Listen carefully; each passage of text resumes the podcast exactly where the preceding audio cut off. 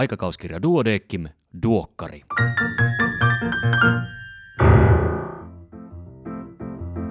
Tämä on numero 10 vuonna 2020.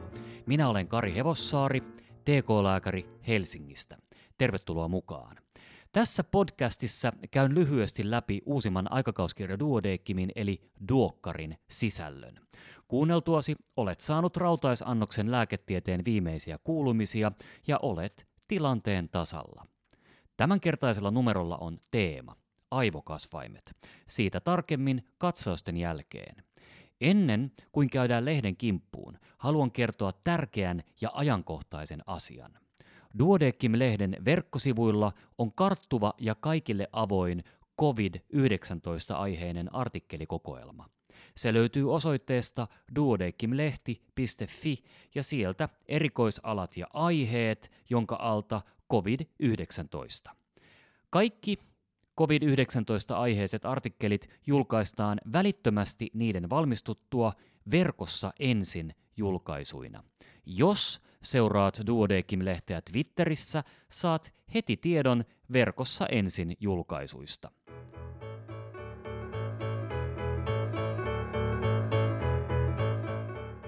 Lehden alkusivuilla on lyhyt toimitukselta palsta. Siinä joku lehden toimituksen jäsenistä kommentoi lyhyesti sen kertaista numeroa. Tällä kertaa vuorossa on lehden toimitussihteeri ja onkologi Maija Tarkkanen. Näin hän on kirjoittanut. Istuimme viime kesäkuussa lehden lääketieteellisen toimituksen kokouksessa keskustelemassa tässä numerossa julkaistavan aivokasvaimet teemanumeron sisällöstä. Toinen erikoistoimittajista, Hanna Mäenpää, kiteytti erinomaisesti. Aivokasvainta sairastava potilas herättää henkilökunnassa helposti ahdistusta. Ahdistus voi johtaa koohotukseen, eli purkautua jopa ammattilaisten hätääntyneenä toimintana. Ahdistukseen pitää vastata tiedolla. Mikä on näyttöön perustuva hoitoratkaisu tähän tilanteeseen? Mitä tieteellinen näyttö neuvoo etenemissuunnitelman kannalta? Ahdistus on ymmärrettävä reaktio. Kyseessä saattaa olla nuori potilas, perheessä olla alaikäisiä lapsia tai sairauden ilmenemismuoto olla monella tapaa hankala. Tällaisia ilmentymiä voivat olla esimerkiksi muutokset käytöksessä, kaatuilu tai toistuvat kouristukset. Usein taudin alkuvaiheet ovat nopeat. Olen osallistunut useiden aikakauskirjan teemanumeroiden tekemiseen ja viimeisin tuntuu aina parhaalta ja rakkaimmalta. Lopulta näin ei tietysti ole, vaan ajan saatossa kaikki teemanumerot ovat yhtä arvokkaita – niiden sanoma elää sähköisessä mediassa vuosien ajan ja palvelee kollegakuntaa monipuolisesti.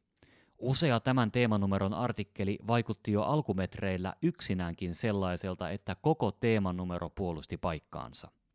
Kaikki paranivat revidointikierroksella ja omasta mielestäni lopputulos on todella erinomainen. Kiitän teemanumeron erikoistoimittajia Hanna Mäenpäätä ja Aki Laaksoa, kaikkia teemanumeron artikkelien kirjoittajia ja teksteistä lausuntoja antaneita sekä tietysti myös aikakauskirjan teknistä toimitusta. Keskellä koronaviruspandemiaa on hyvä muistaa, että senkin aikana todetaan aivokasvaimia ja pohditaan niiden hoitoratkaisuja. Lukijoille toivotan voimia työhön, terveyttä ja opettavaisia lukuhetkiä numeron parissa.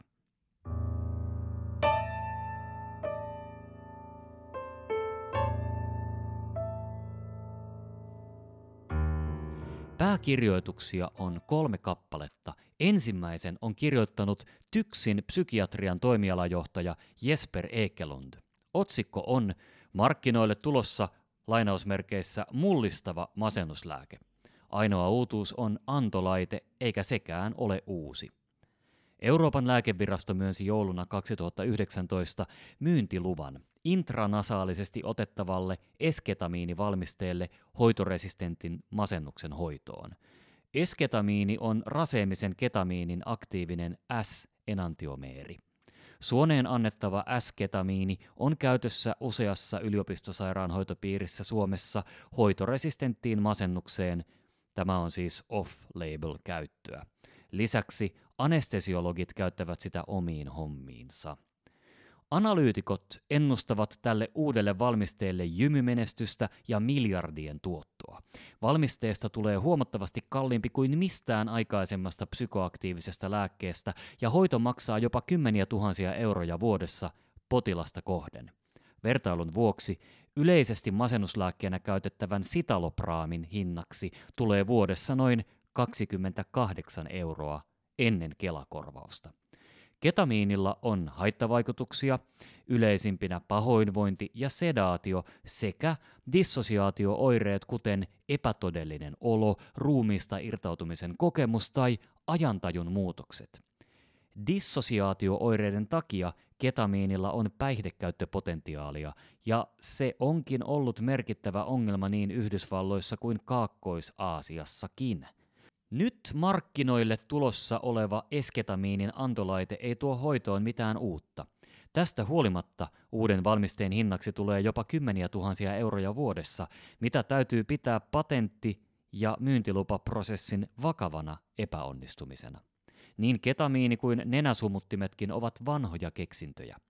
Kirjoittaja päättää kirjoituksensa seuraaviin sanoihin. On odotettavissa, että nasaalista esketamiinia markkinoidaan mullistavana hoitona hyvin aktiivisesti. Sitä se ei ole. Toivottavasti emme joudu 20 vuoden kuluttua lukemaan seuraavasta opioidiepidemian kaltaisesta katastrofista tämän valmisteen markkinoille tulon seurauksena. Voimakkaita sanoja. Niin voimakkaita, että kirjeitä ja mielipiteitä palstalla on esketamiini nenäsumutetta valmistavan Janssenin edustajien vastine tähän pääkirjoitukseen. Sitten eteenpäin. Toinen pääkirjoitus käsittelee kudosverkkoja urogynekologisessa kirurgiassa. Ovatko ne kultastandardi vaiko skandaali? Kolmannen pääkirjoituksen otsikko on Asen estäjä vai ATR-salpaaja? Kummatkin ovat todistetusti erinomaisia lääkkeitä, esimerkiksi korkean verenpaineen, sydämen vajaa toiminnan hoidossa. Onko sillä sitten väliä, määrääkö potilaalle aseestäjää vaiko ATR-salpaajaa? Kysymys on hyvä ja vastaus on itse asiassa hyvin yksinkertainen. Teho vaikuttaisi olevan yhtä hyvä, hintaeroa ei nykyään ole, mutta ATR-salpaajat ovat paremmin siedettyjä. Lähinnä sen takia, että aseestäjät aiheuttavat yskää noin 14 prosentille käyttäjistä. Näin ollen, taitaisi olla aika vaihtaa vanha malli, jossa määrätään ensin aseestäjät, jotka vaihdetaan ATR-salpajiksi, jos tulee haittoja, siihen, että määrätään suoraan ATR-salpaaja.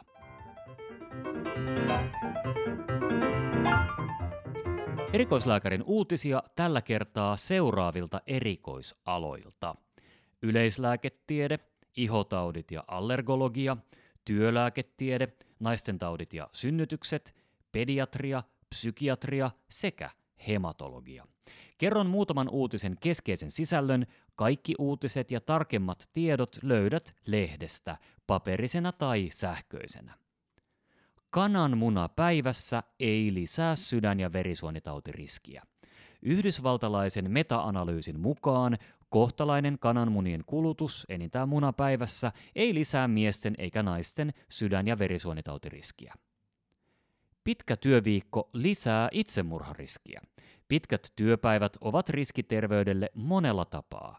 Niiden tiedetään lisäävän sepelvaltimotautiriskiä, aivohalvausriskiä ja mielenterveyshäiriöitä sekä vaarantavan lisääntymisterveyttä. Laajassa korealaisessa väestötutkimuksessa todettiin myös lisääntynyt itsemurhariski. Kohdennettu immuunihoito mahdollistunee pian. Kohdennettua immuunihoitoa eli CD19 CAR-T-hoitoa on käytetty uusiutuneen ja hoitoon vastaamattoman lapsuus- ja nuoruusiän siis alle 25-vuotiaiden ALL sekä eräiden aikuisten lymfoomien hoidossa runsaan vuoden ajan. Hoitomuoto perustuu kuitenkin potilaskohtaiseen lääkevalmistukseen, johon liittyy merkittäviä ongelmia. Mielenkiintoisen vaihtoehdon CAR-T-soluille saattavat tarjota CAR-NK-solut. Allogeenisestä lähteestä eli toisesta ihmisestä peräisin olevat muokatut solut voidaan antaa potilaalle ilman täydellistä HLA-yhteensopivuutta, jolloin kohdennetun immuunihoidon solutuotteiden tuottaminen ei potilaskohtaisesti mahdollistuu. Tämä saattaa mahdollistaa jo lähitulevaisuudessa syövän kohdennetun immuunihoidon niin sanotulla off-the-shelf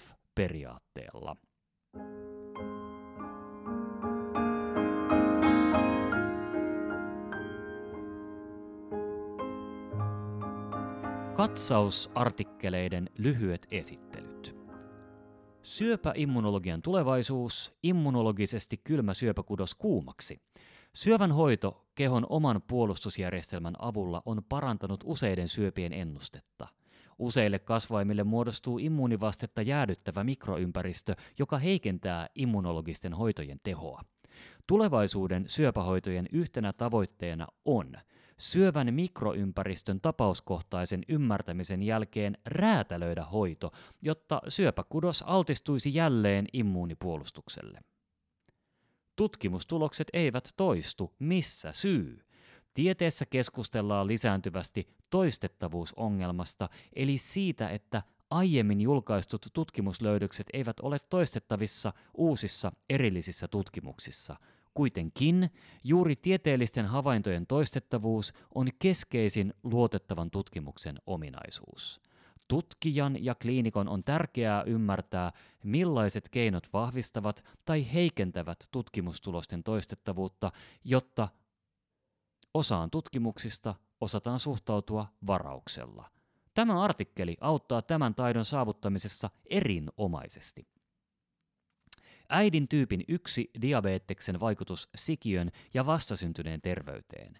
Vastasyntyneen terveysongelmat ovat yhä yleisiä tyypin yksi diabetesta sairastavien äitien raskauksissa. Monet ongelmista liittyvät huonoon hoitotasapainoon ja nykytiedon valossa glykeeminen vaihtelu on HbA1c-arvon lisäksi merkittävä tekijä. Jatkuvan glukoosiseurannan avulla voidaan vähentää äidin glukoosipitoisuuden vaihtelua ja vastasyntyneen ongelmia.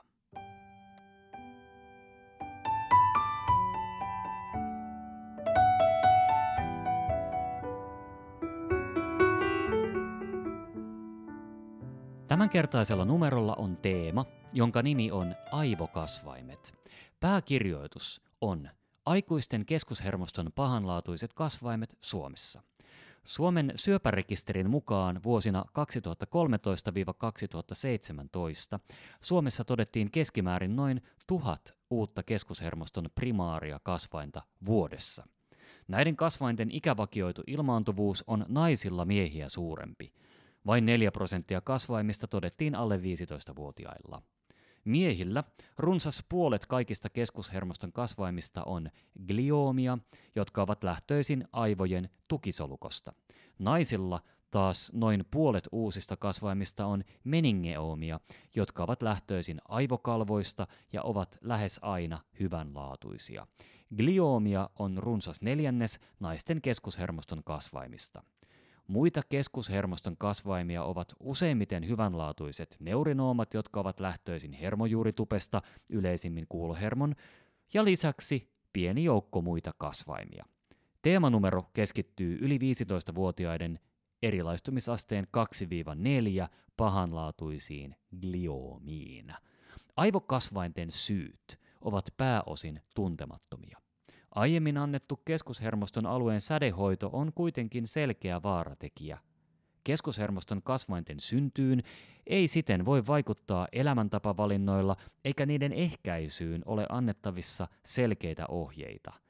Väestön ikääntyessä myös tämä sairausryhmä yleistyy ja vaatii yhä enemmän terveydenhuollon panostusta. Teemanumeroita rakennetaan pitkään ja hartaudella. Itselle tärkeät teemanumerot kannattaa laittaa talteen, niihin voi palata vielä useamman vuoden ajan.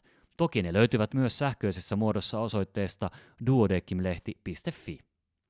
Tällä kertaa esitellään aivokasvainten diagnostiikkaa artikkelissa Pahanlaatuisuusaste ei yksin riitä, molekyylitutkimukset tarkentavat gliomien diagnostiikkaa. Myös kerrotaan, miten tulee toimia aivokasvainta sairastavan kanssa päivystyksessä ja minkälainen on aivokasvainten hoito moniammatillisessa neuroonkologiryhmässä. Mitä sitten, kun aivokasvain on hoidettu? Seuranta, kuntoutus, ajo ja työkykyarvio käydään läpi. Aivokasvainta sairastavan potilaan loppuelämää käsitellään kahden koskettavan potilasesimerkin kautta. Lisäksi katsotaan pahanlaatuisen glioman hoidon tulevaisuuden näkymiä.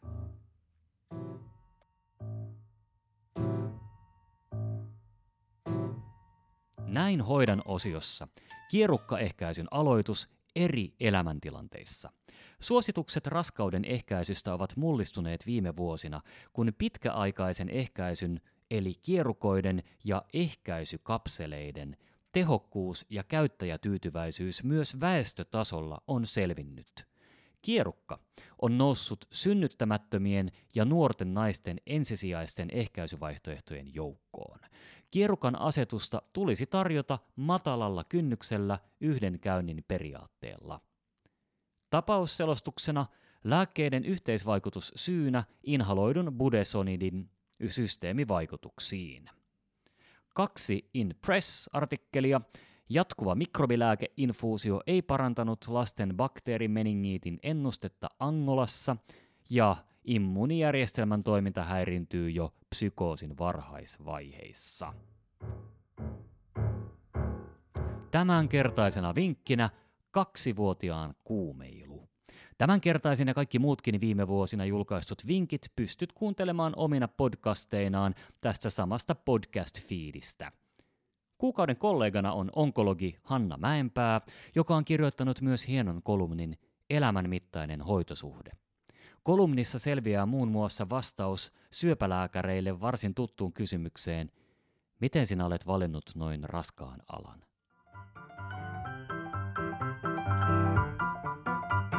Siinä kaikki tällä kertaa. Kiitos kun kuuntelit.